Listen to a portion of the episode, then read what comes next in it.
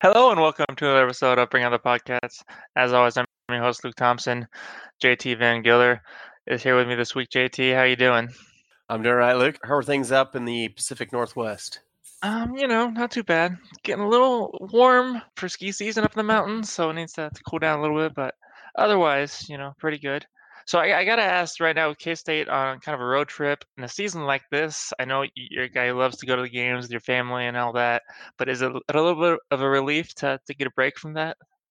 With the way Uh, the season's going. Yeah, a little bit. It's it's it's tough sitting through uh, those games. Like, man, I I don't know. Of course, then you get rewarded with that the weird, you Yeah. know, beating of West Virginia, and, and then it you know makes it all worth it. But yeah, Wait, what kind it's- of beating?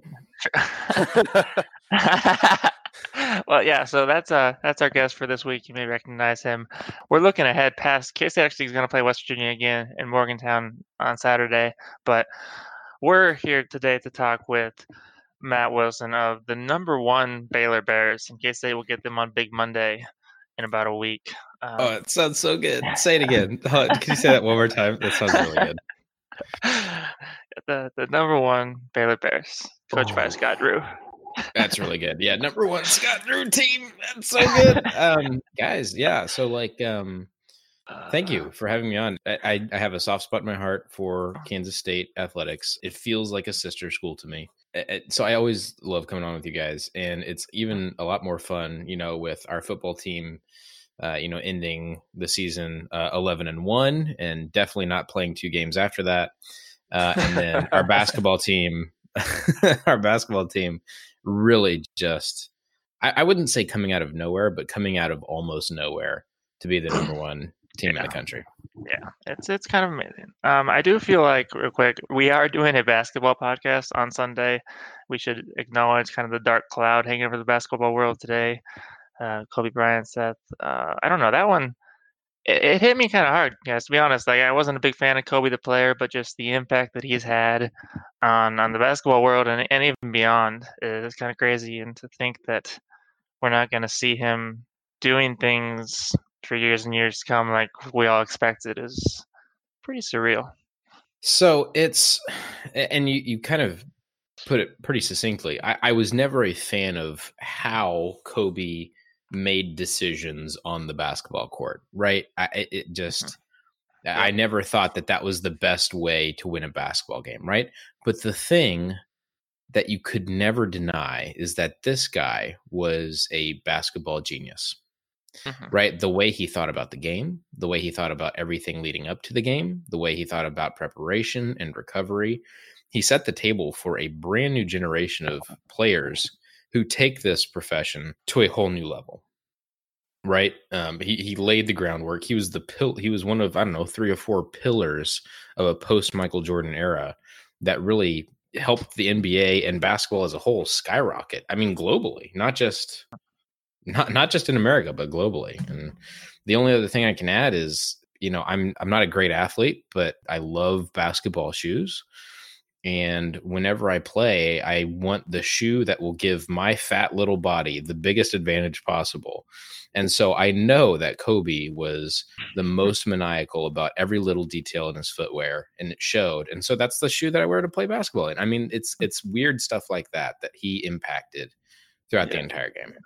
And I would also say, you know, in my full time job, I cover now high school athletes, but you know, I've covered some college athletes, and I I follow a few of them on Twitter, and you know, I've noticed there are a lot of athletes, and not just basketball players, but just athletes in general, who you know said they were inspired by Kobe. You know, he was their model as far as work ethic and the way he approached the game, like you talked about. So. That was the other part. You could never, mm-hmm. you could never ever question his work ethic. He was, Yeah. like I said, a maniac. But neither here nor there. Anyway, now got that out of the way. let- Let's get back to Kansas State, Baylor, and Matt. I, I'm not trying to bring up bad memories here, but just because K State has so little going for them right now, um, you can't hurt me. we are going to have to look. Okay, we're going to have to look at the past to to find some positives here.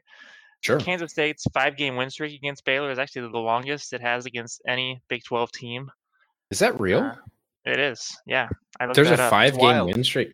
That's Yeah. actually kind of bonkers to me. Yeah. Um, and it Bruce- started with Bruce- much as Bruce Weber's team struggle against the zone, they do really well against Right. Baylor. right, and we'll like- talk about that more. Shocking. Yeah, but and you know that that streak, of course, started with that terribly ugly 56-54 win at number two Baylor three years ago. That is correct. Right. I do remember remember that that one. Yeah, I, I I will never claim to have a good memory, but I do remember that one. That was very frustrating because it was like the rocks themselves were having a rock fight. I do remember that. yeah. Interesting though, the uh, first time the team met that season was Baylor was number one, came Mhm. to Manhattan with a 16 and one record. Yep. And so very very similar to this game coming up. I think Baylor's 17 and one now, so I don't know who knows what they'll be next Monday. But you know, and Baylor did win that 177-68. And even though DJ Johnson scored 20 points, go figure. So There you go. That I I recall that one too because that DJ Johnson game was kind of an outlier. I remember that very Yeah. very well. Yeah. Yeah, and that Lecomte had a big game. That Belgian jerk. Yeah. anyway, as as JT alluded to, the Baylor zone, for whatever reason, has been the one zone that Kansas State has been able to solve the last three years. Uh, unfortunately, I'm I'm kind of worried that might not be as helpful this season, because it seems like Baylor's not playing a lot of zone. Yeah, so the zone is kind of not really the main weapon, right? I, I think that well, I mean you you look at a stereotypical Scott Drew team over the last call it the last decade. Scott Drew's been there for 17 years, I think is what they said, or something insane like that. So you look at the stereotypical Scott Drew team and it is a a very long, athletic, mobile front court and then a couple of dynamic players in the backcourt, right? Maybe with a couple swing players, but it's usually those two stereotype of players. This team, and I, I think it really started with last year too, when Tristan Clark was injured for a large portion of the season. Scott you kind of realized that man, it you, you don't really need as much length if you can replace that length with skill. And so you have on this team just a, a team of transfers and JUCO transfers and young guys, and you, you have this very deep, athletic, quick, exciting backcourt. Uh, and you really only have two, two and a half post players, right? And that lends itself to a really pesky, irritating to play against man to man defense. This Baylor team pressures the ball. This team does not sit back in the zone and let you shoot them out of it. This team dictates the action on the defensive side of the ball, and it is so fun to watch. I can't believe I didn't get on board with this earlier. I should have been screaming about man to man defense three or four years ago. and it seems to be the the strength of this team, kind of almost like like the football team in a way, where oddly the the, the defense has been become the the pillar of the team. Absolutely. Bizarro Baylor, right? Like, I think we all kind of knew that the rebounding would be there whenever you have Mark Vital on the floor. He, he's gonna, he's, a tank. He is, he's Baby Rico, right? That's what a lot of people Yeah. call him. Baby Rico Gathers. Yeah. And I think whenever you have him on the floor, you you know you're going to rebound the ball at a certain level. And every color guy, every announcer that does a Baylor game is talking about Willie Gillespie. I'm sorry, uh, uh, Freddie Gillespie. The the guy is averaging almost ten and ten a game, and he impacts the offensive boards every single game, and that has honestly allowed Baylor to survive a couple close games versus Oklahoma State and Oklahoma. It's been bizarro Baylor. Like I said, it's been a lot of fun though. Well, and Gillespie is kind of that Scott Drew model forward, right? he's got a lot of length. Absolutely, absolutely. A lot of length, extremely uh, mobile, pretty nimble and agile. Not the biggest guy, but he positions himself really well to rebound the ball almost all the time. Extremely disciplined on defense, and he's just a problem for everybody that tries to play against him. Yeah, And to me, JT, I mean, I think that may be the toughest matchup problem because you know maybe Matt can sort of, but if Matt gets in foul trouble, which he probably will, then we're in big trouble. 'Cause, Well, like, Mac is such an enigma. I mean, like we saw the potential even just the last game against Alabama. He he had a double double. I mean, the guy's he still missed capable a of bunch it. of layups. Well, yeah. I mean, he probably could have had 20 points, it, uh, but I mean, there's still that that weird like, come on, Mac, we know you can do better than this, and but for some reason he just he plays scared and timid so much that you know it's it's absurd. Like I, am sure Baylor's bigs will just push him around all night because you know he just he looks scared out there or something. Mm-hmm. Mm-hmm. And then defensively, the thing is Baylor's got you know I guess they're they're four main guards, and there seems to be no weak link defensively like you know maybe K State has with David Sloan. But uh, Yeah, so the the tip of the spear with Baylor's guards is definitely Davion Mitchell, the the transfer from Auburn, if I'm not already drunk. But he he is definitely the peskiest of everyone on the court. Just maybe the quickest player I've seen play for Baylor. Um, and Pierre Jackson definitely had some explosiveness, but laterally, this guy is unbelievable. Draws about a charge a game, I'd say, just for being in the right place. Not really not really the, the stereotypical charge that one would draw like under the basket waiting for somebody, but he'll just beat a guard to a spot and get that slight little push off and, and get a charge called. He definitely sets the tone. Uh, and then you have uh, MaCio Teague, who's who's pretty long and, and pesky as well. And, and then you know Jared Butler, very strong big guard. So just by that essence, he's he's going to be effective defensively. And then there's Mark Vital, who I said during the first conference game of the season, man, it, you know, driving the lane against Mark Vital is probably akin to driving your car just against the median for an extended period of time. And I think driving the basketball against Mark Vital might be a little bit more violent than that. Like it's just, it cannot be a fun experience because he is built like a tank. Um, if you're able to survive in the Big 12 as a power forward style position at you know his height. I, I mean, that's that's pretty impressive to me. And when, so watching the Florida game, and it seemed like you know maybe the way to beat Baylor is to knock down some outside shots. That's how Florida was kind of sticking around early, and then that kind of faded away, and, and Baylor pulled away. And if, if that's true, that would be very bad news for Kansas State, obviously.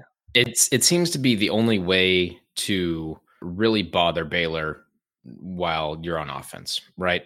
Washington did it slightly differently. The only loss on Baylor's schedule, Washington really did it with defense and transition. So I mean, that's that's the other possible way. But this team doesn't necessarily turn the ball over, right? You'd have Scott Drew teams over the last five or seven years that when they're going and they're clicking and everything's efficient, they're not turning the ball over and it's great. But they would turn the ball over occasionally. You know, you'd have games with 13 to 18 to 24 turnovers, and then you end up in a situation where you're losing to Georgia State in the first round of the tournament, right? So I think they turned the ball over 19 times that game or something like that. So it, I'm not bothered by it or anything. I don't think about it a lot or anything. Um, so, so yeah, but this team seems to be very disciplined. They don't turn the ball over a ton and it, it's just it, it's not always the prettiest offensive basketball but i mean they rank first in opponent offense right? So they're only allowing 55 points a game in conference. You know they're only allowing you know uh, you know 39 i think that only 39 three pointers have been made in conference something like that. So it's not like the, they're uh, giving up it's not like they're giving up threes but that does seem to be i mean Brady Manek from oklahoma four of eight from three that's what kept oklahoma in it um, mm-hmm. But eh, you know, eventually that that runs out. You you better have a second threat on the floor. Yeah. I'm looking well, at least... these scores. You know, like giving up 55 points in Allen Fieldhouse to Kansas. That's that's pretty impressive. well, you know, they're they're pretty good in Lubbock. Yeah, they're they're they're starting a program over there, and I, yeah, I'm curious to see what they're going to do over there uh, over the course of um, uh, Bill Bill himself. I think is is going to build mm-hmm. something successful over there. You know, they run a good program, good clean program. I'm curious just to see what what they do over the long time. Yeah, they just bring in high character guys. I think is uh, yeah. That's all. That's all you yeah, can do, right? I go. mean, that's all you can do. Yeah. but so, you know, like you said, it, it's not necessarily going to be easy to get inside. But if you do, is is Gillespie to see qualify as a, as a rim protector for you guys? Yeah, I, I don't think you have. I don't think you have to block a ton of shots to be considered a rim protector. I mean, that being said, he has blocked his fair share, right? Mm-hmm. Um, I, I, think that the defense operates as a unit quite well. They don't really let a lot happen in the middle of the floor. I, I think that's pretty indicative of a uh, you know a, a no middle style defense, which is becoming more and more popular throughout the country. And I just think, like I said, this team operates as a unit on the defensive side of the floor but uh, it, it doesn't hurt to have six eleven back there altering shots. Mm-hmm. And so yeah, that's what Baylor's doing really well. I think number four right now in KenPom defense, but you know they're doing a lot of good things on offense too. It, it seems like I mean balance is the name of the game. Think nobody averages more than like 32 minutes a game.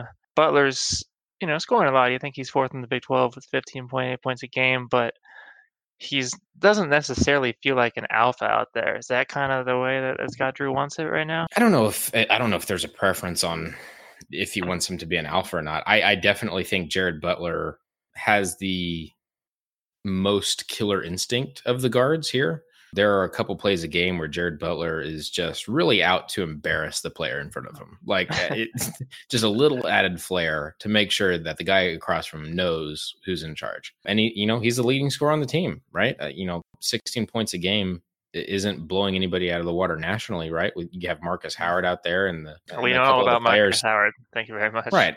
Yeah. Exactly. So, oh, sorry. Is that a is that a thing? Um, yeah, But in the context of this team, you know that you're going to have two or three other guys step up with ten or fifteen a game. So any game, it could be Jared Butler for twelve. It could be MaCio Teague for nineteen. It could be Davion Mitchell for fifteen. Like so, while Jared Butler tends to be that guy who scores the most, it doesn't have to be him every night. Against Oklahoma State, I think he was two for 12 from the floor, and everybody else stepped up. I think the Baylor guards like that little floater in the lane. There's a lot of them that were getting pretty. Yeah, it's that's uh, it's it's I, it's one of my favorite shots. I think it's very yeah. pretty. Yeah, yeah. Uh, and then you know got some decent three point shooters. Bandoo, I think, and Matt Mayer both around 45%, right? So Yeah, Matt Matt Mayer. um, you know who Jordan Clarkson is, right? From the NBA? Yeah. Yeah. Um, so Jordan Clarkson played on a on the Cavaliers team with LeBron and Kyrie, and I, I think there'd be a, a, couple of occasions every every game where Jordan Clarkson would be brought off the bench to yeah he played at Missouri, unquote, so I know him pretty well. Yeah, exactly. So he he would be asked to to get some shots up in the absence of Kyrie and LeBron. and I for, I forget who tweeted it, but somebody tweeted it's Jordan Clarkson time, quoted by Jordan Clarkson, right? and uh, Matt Mayer last year, extremely raw freshman, a lot of tools there. You could tell the physical gifts were there, but definitely wanted to prove to himself and everybody else that he could score in the Big 12. And it turns out that's pretty hard. So we didn't really know what to expect this season from him. I gotta say, incredibly disciplined compared to last season. Really knows where to pick his spot. He, he has an underrated vision. So you see 45% from the three point line this season, but he's only taking about one, one and a half, sometimes two threes a game, which I think I'm I would bet a lot of money is down from last season, even though he played significantly less minutes. um, but yeah, when he does take it, it's usually a good shot. But he is a lot more dangerous driving to the rim and and kind of being active around there. Yeah, it's interesting. To me, he's listed as a guard at six nine. Is that uh, who knows? I mean, he does. He plays like a guard. Yeah. I will say that okay. he does play like a guard. You'll occasionally see him range from that, you know, that free throw line extended down to the corner. That's that's a lot of where mm-hmm. you'll find him. Every once in a while, he'll pop up to the top and do something off the dribble. Only rarely will you see him not really post up at the free throw line or so. But um, no, he's he's definitely a perimeter player. Mm-hmm. And then one thing that uh, you know Dickie V was really enjoying yesterday, I I, I kind of liked the two. You know, Wichita State used to run it. Is that the perimeter weave guards up top? Is that something they do a lot? Yeah, it's okay. You're you're talking to the wrong guy if you're looking for enthusiasm about that because I I don't know if it was like the 2016 season or the 17 season. It just seemed like Baylor and all like all of the other top 15 or 25 teams, they all ran that set just into the ground in my brain. That's the only thing I could see when watching basketball. And it drove me nuts because a lot of the teams ran it to almost no effect, right? Yeah. This Baylor team, though, with three or four different guards who are effective off the dribble, it actually carries some weight. And I hate to admit it, but mm-hmm. it usually ends up with an undesired switch from the mm-hmm. defense. And you get a Davion Mitchell on somebody who's a little bit heavier than required to guard Davion Mitchell uh, and it usually winds up in something good happens. So, or Jared Butler on a post player, and that's just a disaster. That's violence. You, yeah. don't want that. So, Uh, but yeah, I mean, it's a thing that I don't think is going to go away in college basketball anytime Well, soon. at which kind of least- sucks. At least your team runs something resembling offensive sets, right, JT? Yeah, it's yeah. I'm not even sure half the time that they're running anything. You know, they're just kind of standing there and waiting for Bruce to yell at them, and Ah, Yeah, the Shaka mean- Smart strategy. yeah, and you can see how successful that is. yeah. Ah, often. boy. So it's been just as fun. yeah. boy, it's- boy, boy, boy. So I, I, from from a Big Twelve perspective, is it a lesser evil to have Baylor win a, a potential like potentially win a Big Twelve championship than it is Kansas? Yes. Yeah, that's- that's Okay. right. So you you would say that there is tentative, reluctant conference Well, support. Okay, so I don't know. I mean, you're asking Kansas State fans, right? Like, Sure. of course, we're gonna say yes. I don't. I, I, I don't know about a Big Twelve perspective. I mm-hmm. probably, but I'm not sure.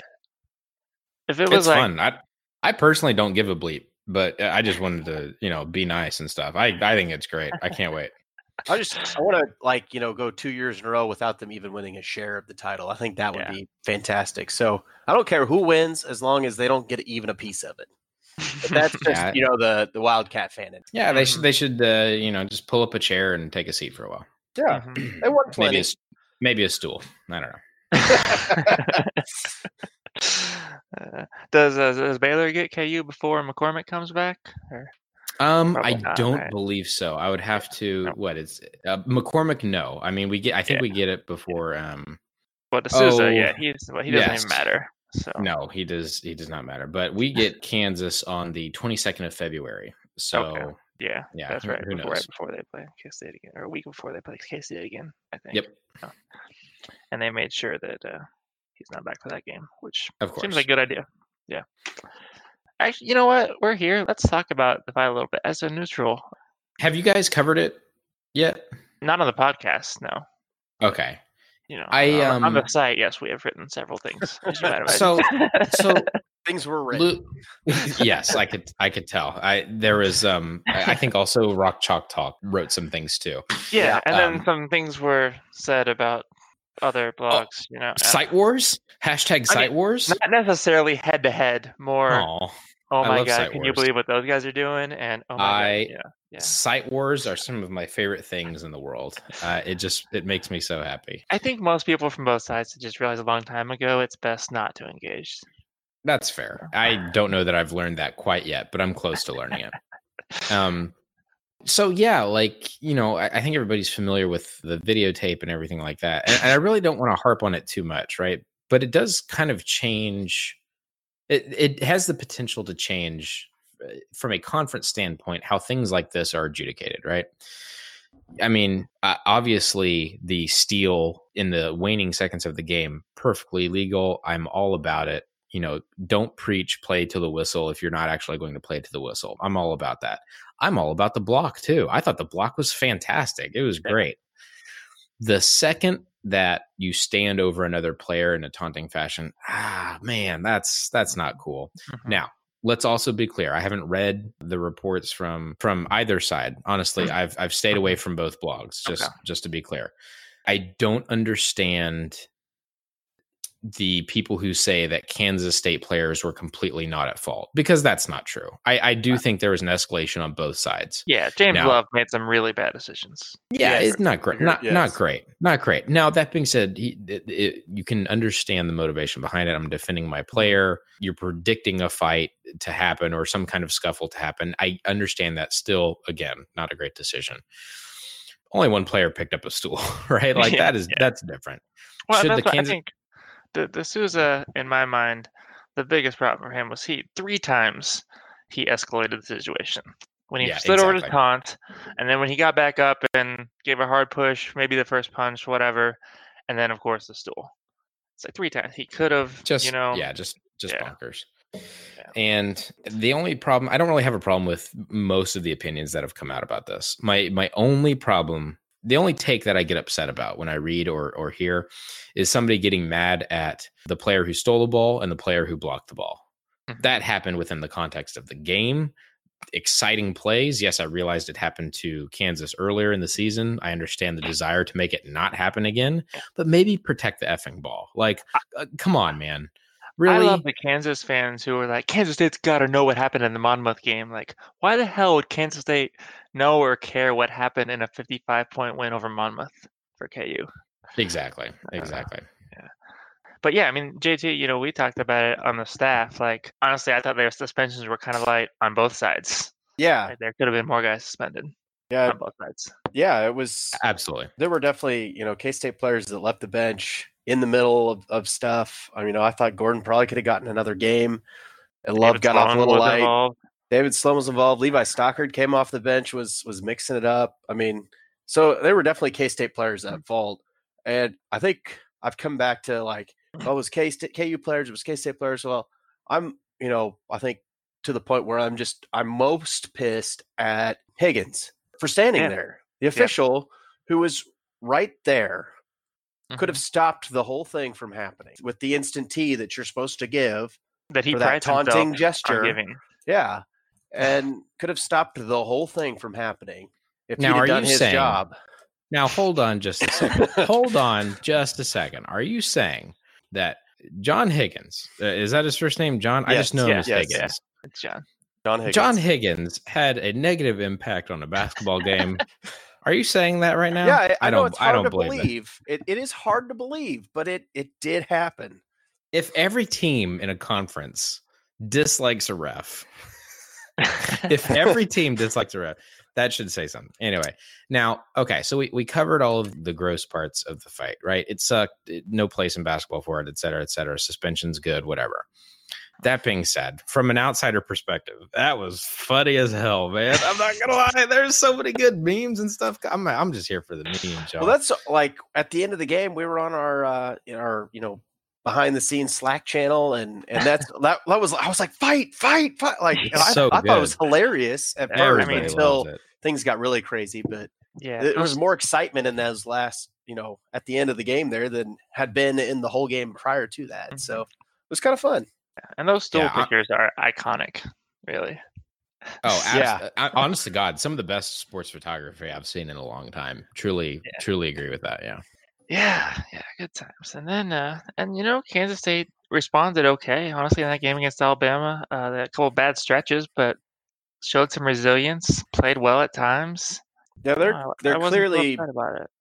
clearly very young and still trying to figure things out, but they haven't given up, which they could have easily by this point. And they just they haven't given up. They're still fighting. They're still trying to figure things out. But yeah, that it's just this team does not have a score, and that's going to lose at a lot of ball games until that that changes. and that's why you know JT. I think we've talked about this a little bit. I feel like uh, as frustrating as he is, uh, you, got to keep Cartier Diarra at the point over David Sloan right now because he's a scorer. I know you maybe feel differently about that. Yeah, I'd still much rather see Cardi at the two and getting fed the ball by Sloan. Seems like Sloan even even now has a better grasp on what Bruce is trying to do with the overall offense. And there were several plays against Alabama where like he hit McGuirl coming off a screen just, you know, at the perfect moment with the right pass. It happened twice like within a couple possessions and McGuirl bricked both threes, but it wasn't because he got the ball late or got it out of position. It was because he just, you know, was off target. But when Sloan makes those passes, it, it's crisp. It looks good. It looks like he knows what he's doing. When Cardi makes those passes, it, it takes a, a second or two longer. It he looks sloppy. He looks like, um, well, I guess I'll go ahead and throw it now, and and then, then it, things end up late. So the guy, you know, was already getting blocked again and, and can't put up a shot. So I think some of the best ar- things happen when like Barry or Cam was feeding Cardi last year, and he could just Yeah. go up and score. He doesn't have to worry about trying to run the offense. He can just score, which is what I think is his primary contribution to this team. Yeah, that's right. I still think Cartier and DaJuan Gordon though is a better one two, more effective one two than David Sloan and Cartier. I agree when they're both on the floor. Absolutely, David Sloan should be the one. Yeah. no question about that. But, So I I, have I have a couple of very insightful points here, if you don't mind me expounding as a Baylor Yes. fan here. Okay. So a couple of times you guys said David Sloan, but you didn't really enunciate well enough. So it sounded like Donald Sloan. And as a Baylor fan, I didn't like that. So for those of you who don't know Donald's from Texas A&M, just go look about all that. Yeah, Um, I remember that guy. it feels like Cartier uh, Jar should be a, a senior, or at least a seventh year senior, or something like that. It feels like he's been there, and, and Sneed is a senior, right? But like, Well, technically, It fe- it this feels- is Cardi's fourth season on campus. He Yeah. he's in the same class as Sneed. He just had to sit out his freshman year with a knee injury. Mhm. Gotch. That okay. That is Yeah. starting to make more sense to me. And if it makes you feel better, you know, he's going to graduate, so there is actually talk of him potentially graduate transferring somewhere else. So We're going we'll pro. We're going pro, right? Yeah. Yeah. Not the Uh, NBA, and obviously. and it, Yeah. it does feel like it does feel like McGuirl is, is has been there for years as well. I realize he's probably like a sophomore, or junior, but um, it feels like he's been there for quite. So that those that that's my insight for today. So that's the value I bring to today's episode. Good. All right. Yep. Good. Yeah. Also, I think there's a freshman from a high school rival of mine in Houston, and I'm not a big fan of that. So, Interesting. yeah, uh, Murphy or something like that from Montavious Murphy. Yeah, yeah, yeah, from a, a high school division rival of mine back in Houston. Don't like it one bit. Probably not Okay. good. Probably Okay. real bad. Interesting. Yep, that's all I got That's to fair. say about that. That's that. fair. Mhm. I did want to ask you to go back to Baylor. So Kansas State just saw one of the fastest teams in the country in Alabama. Baylor is definitely not that. You in know, terms of pace, you yeah, mean. right. yeah, terms of yeah. pace. Yep. So, you know, how much are they going to just kind of so that is, is this going to be a really ugly game? I guess is what I'm saying. So you know, as as much as I hate to admit it, like watching the Spurs in 2000, what 15 or 16, when it was a beautiful game and just moving the ball and boom, boom, boom, and transition and boom, boom, boom.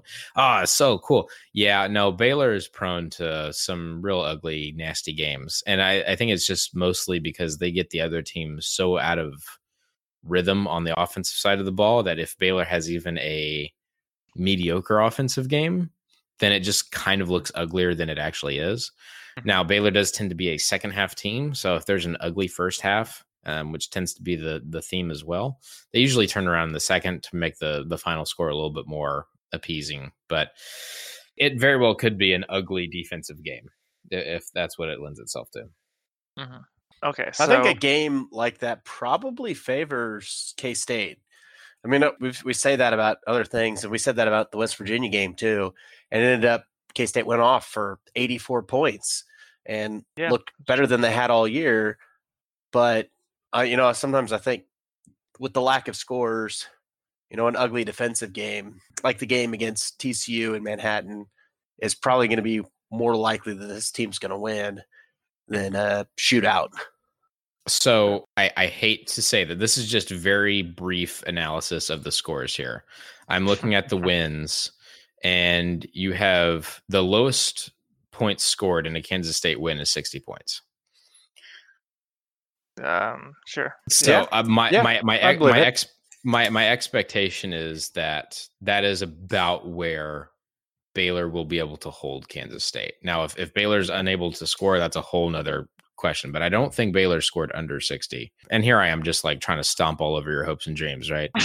Um, and I don't I mean don't think to do we that. have any hopes and dreams at this point. It's fine. I mean, yeah, no, Baylor Baylor had a, a pretty ugly win against Butler, a 53 to 52 win, but that was by far the lowest they've scored all season. Uh, there was a 59 win, uh, 59 point win against Texas, uh, but Texas at this point is honestly, you know what? I'm not going to say anything mean. Again, they're an up and coming program. I think they'll do just fine down the road. Yeah. just a uh, cursory gr- glance. It looks like three games in Big 12 plays that were 61 points or less. So OU, Tech, and Texas looks like. Yeah, so, it sounds about right. You know, if we could hold Baylor to 61, and it'd probably be like a 61 60 K State loss. So it's, it's. So I'll Yeah. I'll say this: like, there's a lot look of ex- the OU game. There's a lot of experience that was very stressful for a lot of Baylor fans. I don't know why, but on Twitter you could tell that that Oklahoma game they come storming back in the last 5 minutes. I'm like, yeah, man, that just happens sometimes. It's so was it's that basket- more? it's- it's college basketball. than the Oklahoma State game, where it was like the opposite. I never really had a big issue with the Oklahoma State game. They went I believe the quote I used in the Baylor podcast I did a, a couple days ago was "banana pants crazy sandwich" in the first half. Um, I, have never seen Oklahoma State shoot the ball that well in a half. I think they scored like 36 or 46 or something in the first half. It was insane. Mm-hmm. Um, and Baylor turns around and scores 48 in the second and shuts Oklahoma State down. So that one, I, I realized there's quite a bit of basketball left to be played in that one. Oklahoma okay. Made a lot of people nervous just because they seemed to be scoring well down the stretch from the three point line. And that's really where they did most of their damage. Brady Manek. Yeah. When you're eight foot tall and you can shoot with a relatively quick release, it's it's kind of hard to affect that. So yeah. props to him. So Baylor right now, despite what Washington college basketball fans would want you to believe, whether they're Gonzaga or Huskies fans, Baylor is the obvious number one, I think, based on their resume.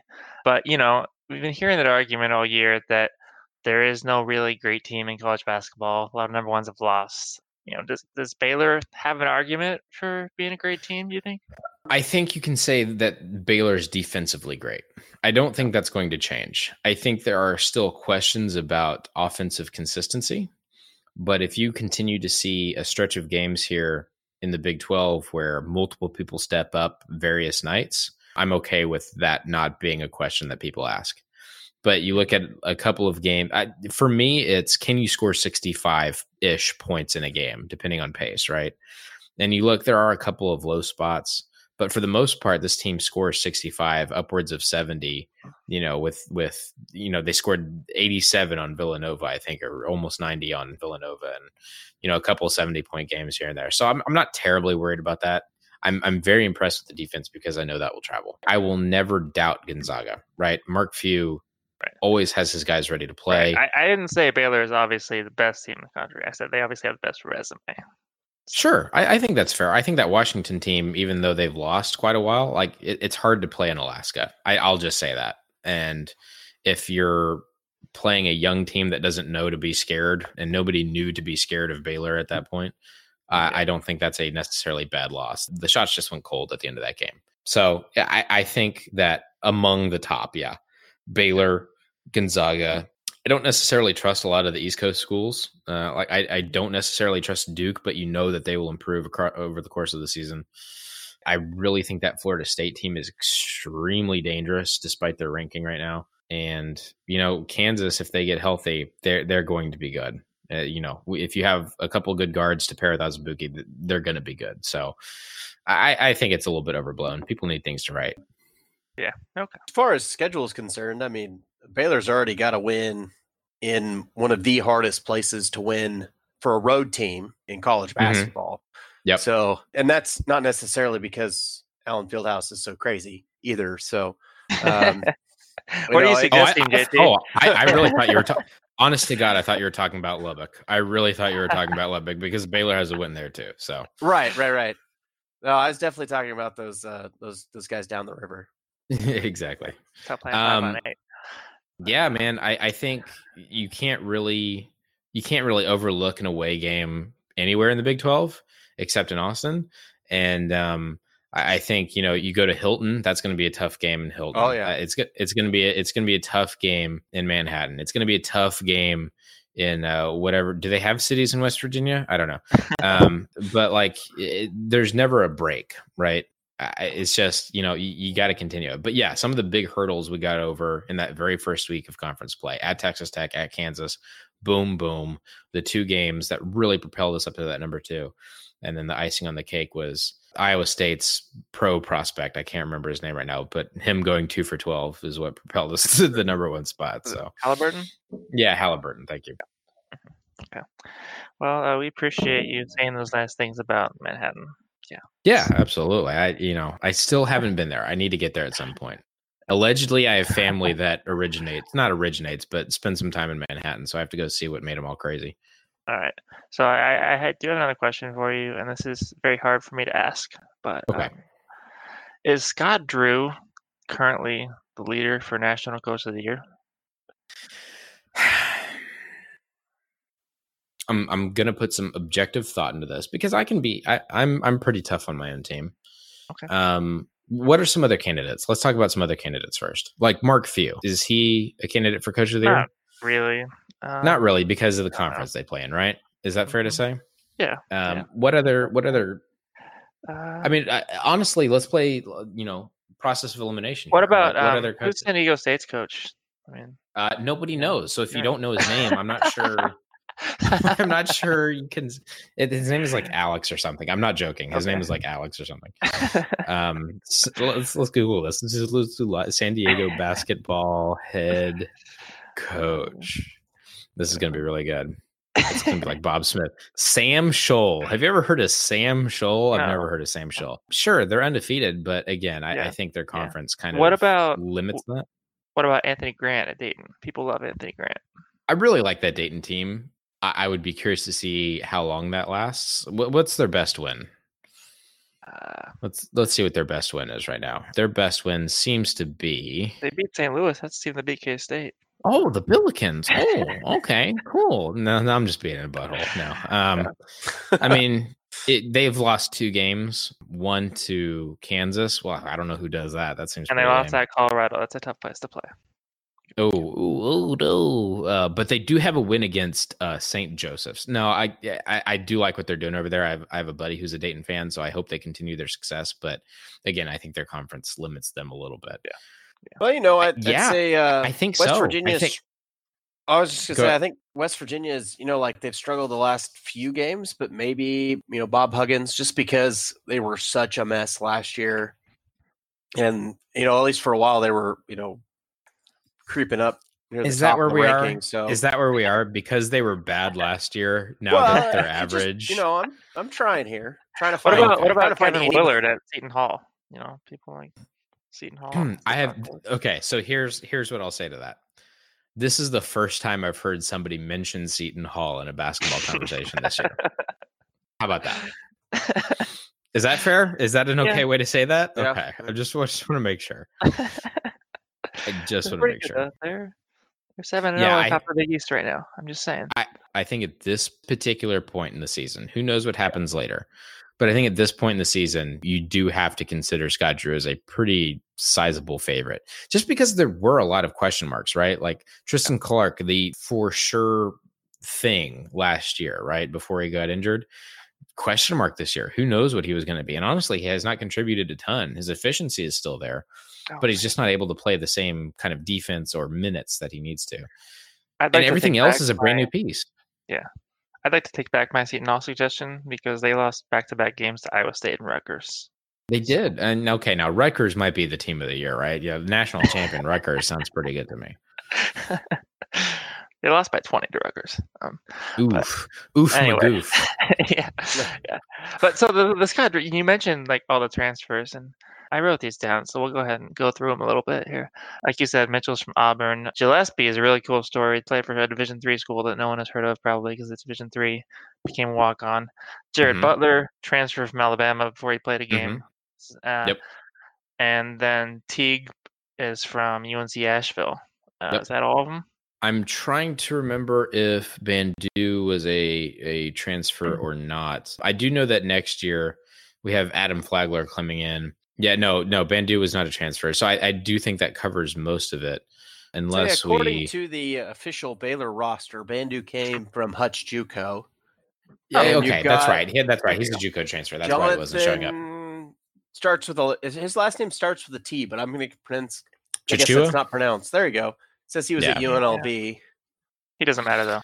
Yeah, he's not. He's not playing this season. Oh, okay, okay. Um, yeah, and So I guess the- uh, the I- I question just, there I just then- look at it. Yeah. The question is: Is that just kind of the way it happened to work out this year, or is Scott Drew trying to be Fred Hoiberg?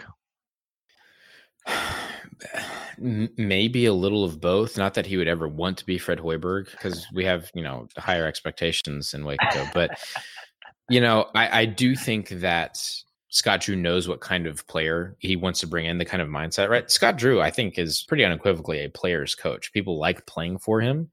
He's a very positive guy, and he has a really good staff behind him. Right, so. I, I think his reputation precedes him, and the staff's reputation precedes them and I think it's a prime example. Like you, you look at uh, Makai Mason, right? Makai Mason goes from playing at Yale to playing in the Big 12, he proves himself there. And now he's playing professionally overseas, right? I'm, do we know that that happens if he plays at Yale for another year? I don't know, right? Yeah. But there's a lot of Baylor players playing professionally overseas. If they don't make it to the league, then they make it uh, to a professional league somewhere else. And I'm, I'm starting to think that's a really strong recruiting tool. Uh, it's it's it's definitely a trend that I see. I, honestly, I hope it continues, right? Because it's been successful so far. I do have one note about Baylor coaching staff. You, you just mentioned, Ooh, uh, I'm ready. and that uh, first Baylor is one in five since Alvin Brooks joined the staff from K State. So so there's that. Uh, the other fun thing, I actually, uh, as it relates to Mr. Brooks, there, his youngest son is two days older than my youngest son, barely two days. He and his wife were in the unit there at what was then still Mercy Hospital in Manhattan, or I guess it was. Via Christi at the time. You know, I was like, oh hey, look, it's Alvin Brooks. He's ba- you know basketball coach. Not that my wife cared, but you know, um, it was pretty. Uh, I thought that was pretty funny. So No, that's that's a lot. That's a lot like me telling. things. That, that's a lot like me telling my wife that Kobe scored 61 in his last game. The the the night after my son was born. Oh yeah. I mean, that was that was kind of bonkers to me. That's Yeah. why today was kind of weird to me too. But yeah, no, Alvin Brooks. I think he is a valued member of our staff, and he will continue to be because we just win here in Waco. That's what we do. Yeah. Okay. Yeah, I forgot. Uh, we got to take a quick commercial break here from our sponsors. And we're back now. So I did have one more question actually that I forgot to ask on when we were going through the roster. And that Mhm. is, uh, Baylor has a dude coming off the bench that averaged 14 and a half per game last year. So is Oh, that I know who you're talking Clark about. regression or is the team around them that much better? I, I probably the latter. I, I just think that this team has a different identity than what it was. Are you are you talking about Devonte Bandoo? No, I'm talking Are you- about Tristan Clark. Oh, okay. Tristan Clark averaging 14 points over his career because he's not averaging that this season. No, last season he did though. Last season, Yes, he averaged did. that. Yes, he did. So, I mean, that's kind of like the last question mark for this team is who is going to come in and provide minutes when Freddie Gillespie needs a breather, right? Mhm. And the the ideal option there is Tristan Clark. Of course, suffered a a, a pretty bad knee injury. Uh, I think it was the first conference game last season.